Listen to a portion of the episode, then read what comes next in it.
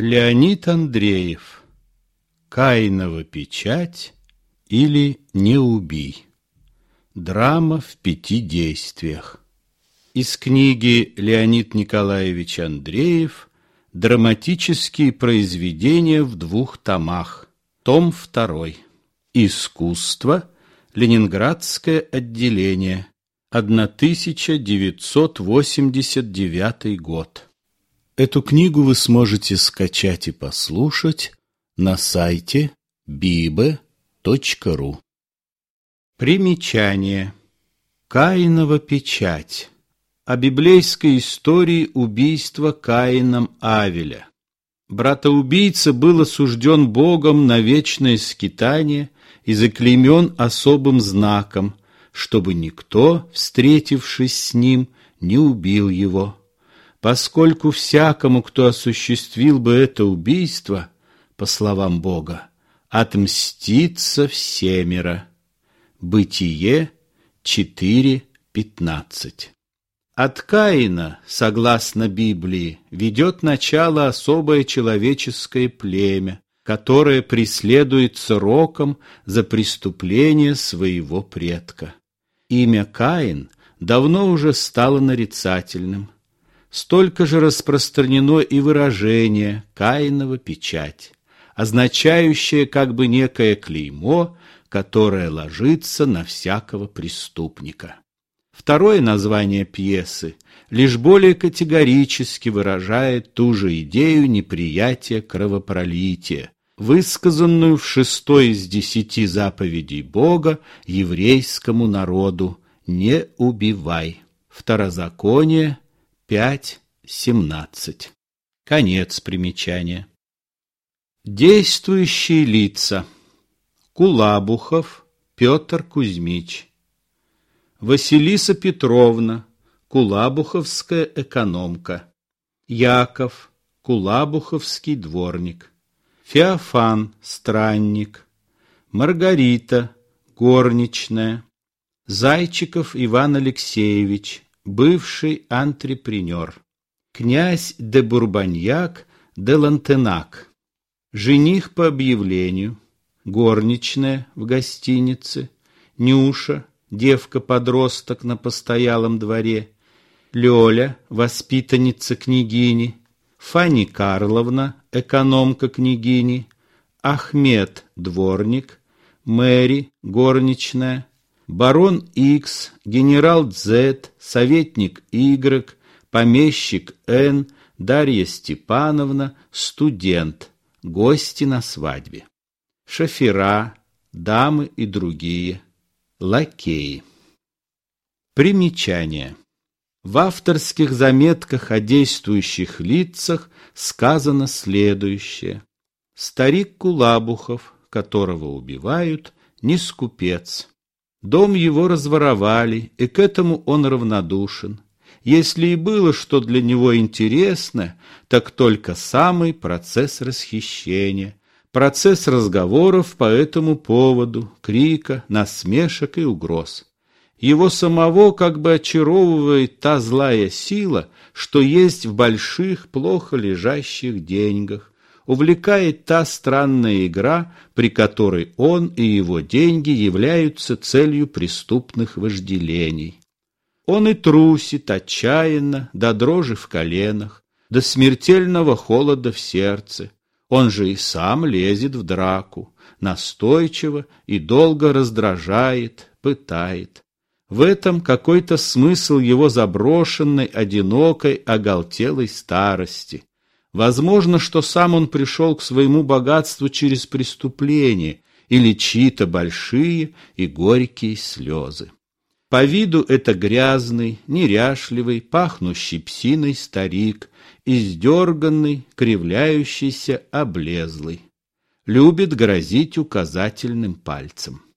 Экономка Василиса Петровна, женщина лет сорока-сорока трех, Настоящий возраст трудно разобрать, так как в зависимости от переживаний и положения лицо и манеры сильно меняются, то молода, то стара.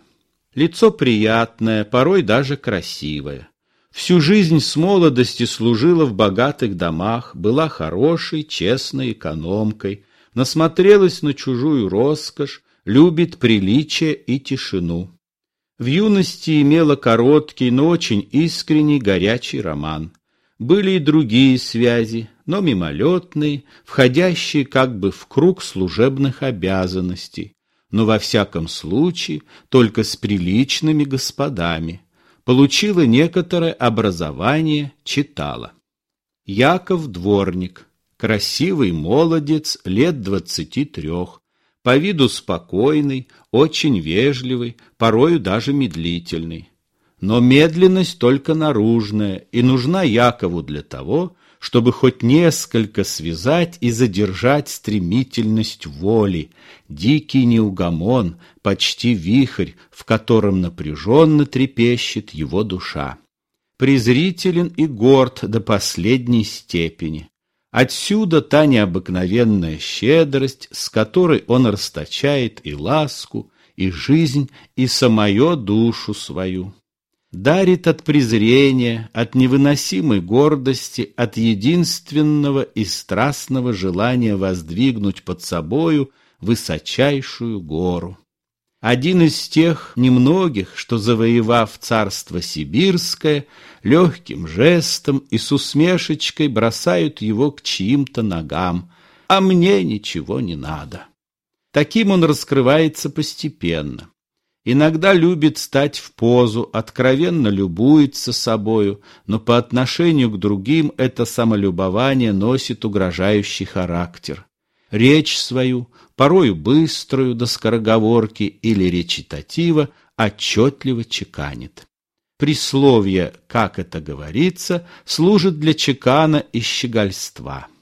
Мука и великое страдание его в том, что он не знает муки, не знает дурмана душевных грез и обольщений. Единственным судом над собой признает только суд Божий, но и туда идет не без намерения показать себя. Феофан – странник, нечто огромное и даже страшное по виду, носит что-то вроде подрясника, стянутого по животу широким кожаным поясом, таскает здоровенную палку, топает здоровенными сапожищами. Голос трубный, яростно громкий в начале, к концу же фразы – переходящий в сдержанный, мягкий и даже добродушный рокот. Носит в себе истинного пророка, но задавлен тяжестью тела и своей бессловесностью. Между пьяным и трезвым разница небольшая. Маргарита горничная, душа нежная и красивая, страстно нуждающаяся в признании, чувствует себя цветком райским, благоухающим, а руки жизни грубы и тяжелы, тискают и мнут, ломают беспощадно. Обычный и будничный прием гостиных, целование дамской ручки мужчинами, для нее восторженная, наивная и несбыточная мечта о воскресении из мертвых. Ничего специфического для дворника, горничной экономки не должно быть в сценической характеристике означенных. Просто люди. Князь де Бурбаньяк, сравнительно молодой человек, лет 35, изящный, скромный, с прекрасными манерами и воспитанием, росту высокого. Его мягкость и готовность имеют черты странного и даже загадочного непротивления злу, безмолвной, почти фаталистической покорности. Зайчиков беззаветно влюблен в князя. На этой любви построил последнюю жалкую храмину своей жизни.